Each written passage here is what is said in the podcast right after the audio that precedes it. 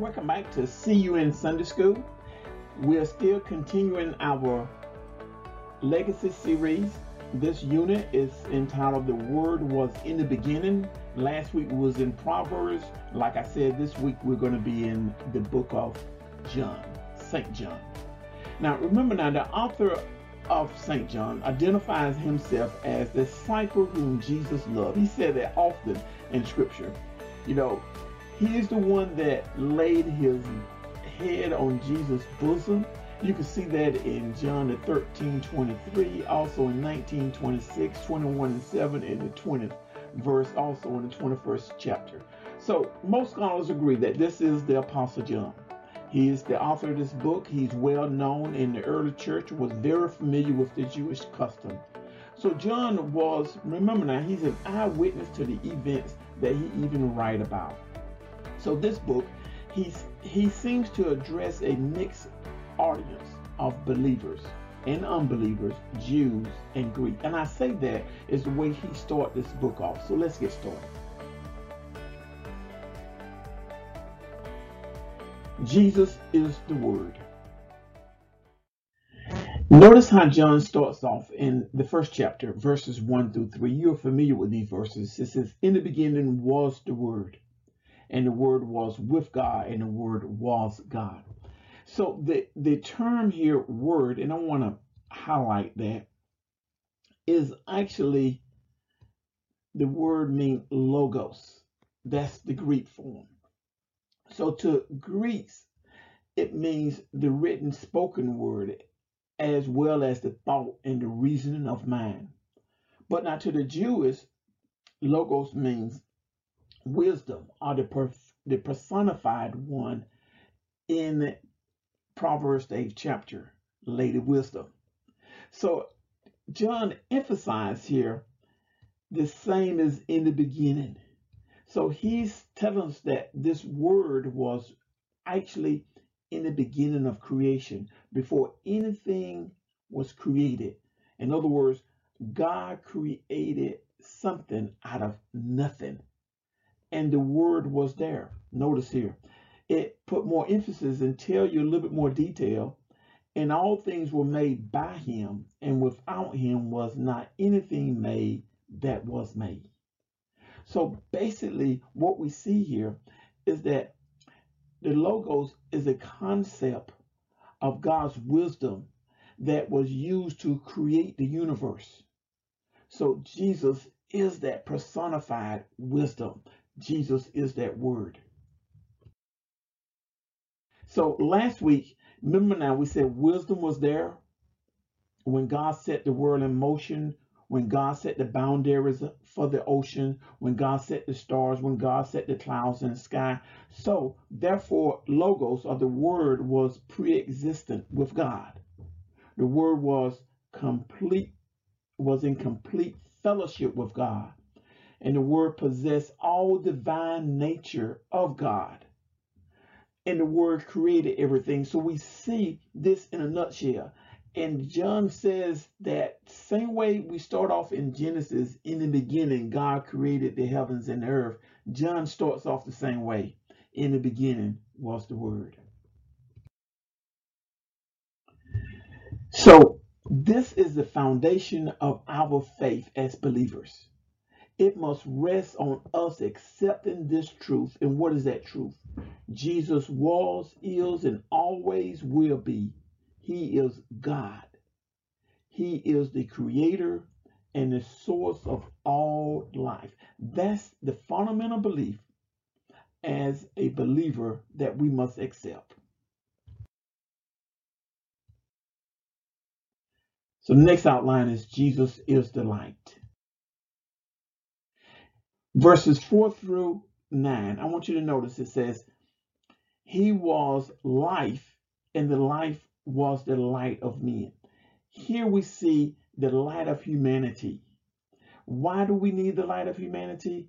Is because verse 5 and the light shineth in darkness, and the darkness comprehend it not. In other words, remember when God spoke and said, Let there be light, and there was light, where Here the word is representation of that light that shineth, and darkness cannot comprehend it. Light allows darkness to go away. So, in other words, because of our sin, we are dark and cannot see the truth, but light cannot allow us to see things as they are. Verse 6 There was a man sent from God whose name was John. So, what John, the Apostle John, start talking about is John the Baptist. Verse 7 The same came for a witness to bear witness of that light and all that all men through him might believe. So John the Baptist was a person to bear witness. He was the forerunner of Christ. He was not that light, John emphasized that, but was sent to bear witness of that light. That was the true light which lighteth every man that cometh into the world. I like that here. It says, notice there, we have a true light that lighteth, and that th on there continueth for every man that cometh into the world. So, my takeaway is this light is needed because darkness exists. Darkness exists because of our sinful nature. So, Jesus illuminates so you can see things as they are. Jesus was continually rejected as you read through the scriptures but the darkness did not overcome his light.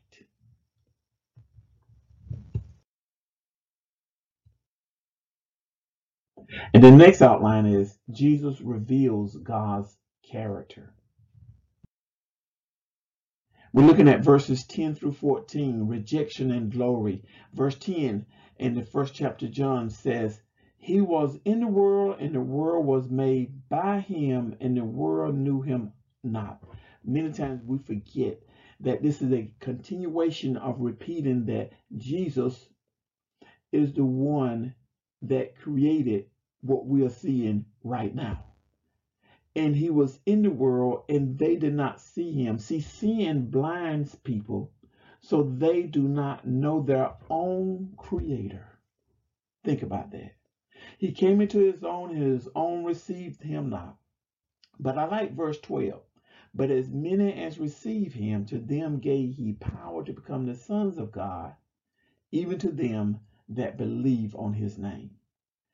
So we see to see why he comes here, which verse 12 tells us is that if we receive him, then we can become sons of God or children of God. Verse 13, which were born not of blood, not of the will of the flesh, not of the will of man, but of God. Here we see his divine nature. He came from God. But verse 4, 14 tells us the word was made flesh. That is the human. He became human, dwelt, I like that word, dwelt among us. And we beheld his glory, the glory as the only begotten of the Father, full of grace and truth. So what we see is we see divine comes on and takes on humanity.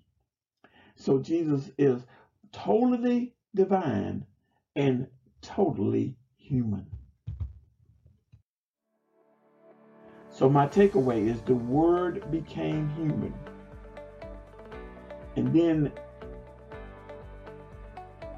it enabled us to become children of God. And then that word dwelt among us and allowed that light to shine.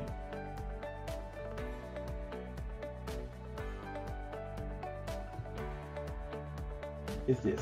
When I think about this, see, when Jesus walked the earth, many lacked the faith to believe that he was both divine and human. Likewise, many today lack that same faith. So I must refrain from becoming like Philip. You remember when Philip asked Jesus to show him the Father? What was his reply? And that reply is still true today. And Jesus said this He that has seen me has seen the Father. See, the only way I can get to the Father is through Christ. I must realize that Jesus is God, the I am, and he existed before the creation. That's the foundation. Our next lesson is going to be on the wedding at Cana. Let's just take a few seconds on reflection. Now, the key verse was, And the Word was made flesh and dwelt among us. And we beheld his glory, the glory as the only begotten of the Father, full of grace and truth. You know, when we think about Jesus and he came on the earth and all of the miracles and all of the things that he did and the rejection, and the people are still doing that today he became flesh and he dwelt among us so that we can accept him and become like him and accept that light. And we can see our sinful nature. And through him, we can come out of that sinful nature. I remember watching a story once. And the lady the, the, the mother of the two characters has Alzheimer's and she had a son and a daughter, and the daughter was constantly visiting her and begged the son to go and see her. And finally, the son decided to go, and, and the conversation was like this. He said, Mother, you were so good. Look at you now. You was you did everything right, but look at you now.